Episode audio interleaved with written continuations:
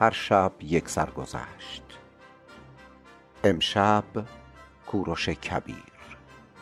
به مناسبت هفت آبان روز بزرگداشت کوروش کبیر. قسمت پنجم تسخیر شرق ایران و بابل.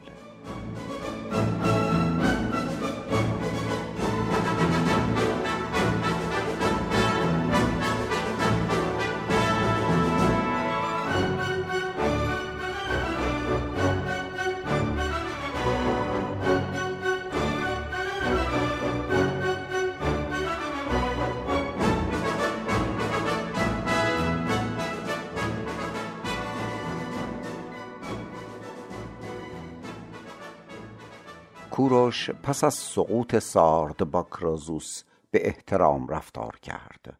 شهرهای یونانی نشین آسیای صغیر را فتح کرد. با گذاشتن حاکمی به نام تابالوس توجه خودش را به سمت شرق ایران معطوف کرد.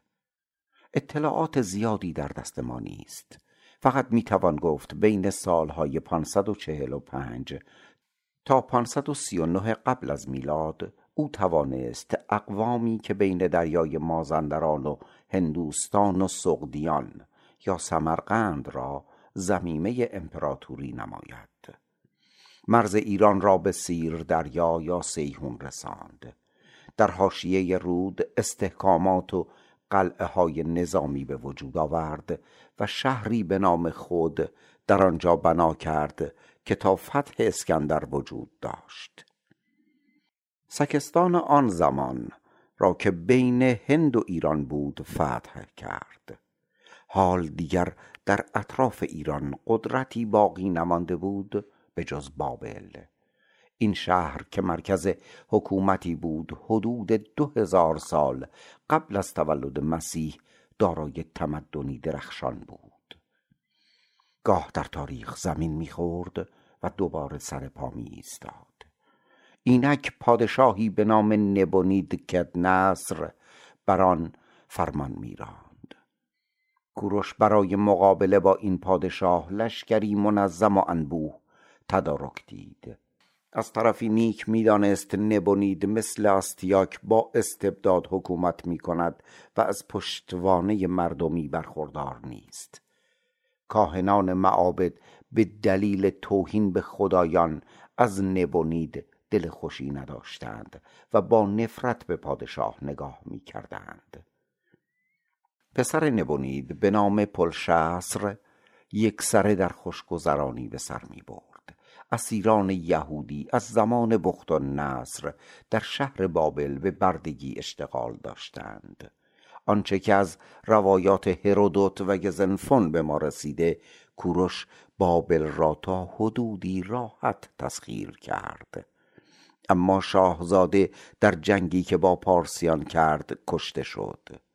سپاهیان پارسی توانستند از مجرای رود دجله در فصل کم آبی داخل شهر شده چنان که از بیانیه کاهنان و استوانه کوروش که در یک زمان انجام شده معلوم است سپاهیان پارسی با انضباط وارد شهر شدند. حتی کاهنان معبد همکاری لازم را با پارسیان لحاظ نموده شهر را از هر گونه آسیب مسون نگه داشتند. نه غارتی و نه تخریبی انجام شد و نه کسی به قتل رسید. طبق تقویم نبونید ورود کوروش در ماه هشتم ارخسمنو به شهر بابل باستانی انجام گرفت. 539 قبل از میلاد. او خود را به عنوان یک پادشاه فاتح معرفی نکرد بلکه به عنوان برگزیده مردوک به رسم آنان بر دست تندیس بوسه زد و بدین گونه خود را پادشاه بابل خواند. از کاهنان معبد مردوک دلجویی شایانی کرد و دستور تعمیر معابد آنان را صادر کرد. نبونید را که توسط سردارانش اسیر شده بود مورد تفقد قرار داد و در ازای پسرش پلشسر هم شرکت کرد و او را به کارامانی یا کرمان فرستاد. و تا پایان عمرش با احترام نگاه داشت. اسیران یهود را که بخت و نصر اسیر کرده بود در سال 537 قبل از میلاد آزاد و با دادن خرج راه آنانی را که دوست داشتند بروند روانه کرد. همچنین ظروف قارت شده بیت المقدس را به آنان برگردانید. از را باب اول. به همین سبب است که کاهنان قوم او را منجی خود و شبان یهوه اشعیا چهل و چهار خوانده اند کوروش قصر پادشاهان باغهای معلق را مقر حکمرانی خویش ساخت. با فتح بابل کوروش وارث تمام قلمرو پادشاهان آشور و بابل شد و البته سوریه فنیقیه و فلسطین که تابع بابل بودند به قلمرو او افزوده گشت. فرمانروایان شهرهای بزرگ فنیقیه سور و سیدا به پیشگاه او در بابل رسیدند. کوروش آنان را بنواخت و از خودشان برایشان فرمانروا گماشت. این برخورد خوب او باعث گردید که کشتی های تجاری فنیقی از دریای مدیترانه تا هند بازرگانی پرسودی داشته باشند و آیدی زیادی نصیب شاهنشاهی او گردید. او تصمیم گرفت مصر را که به لیدی کمک کرده بود گوشمالی داده و در فلسطین پایگاه نظامی ایجاد کند تا از کشتی های فنیقی استفاده کند. ولی هنوز اوضاع را مناسب نمی‌دید.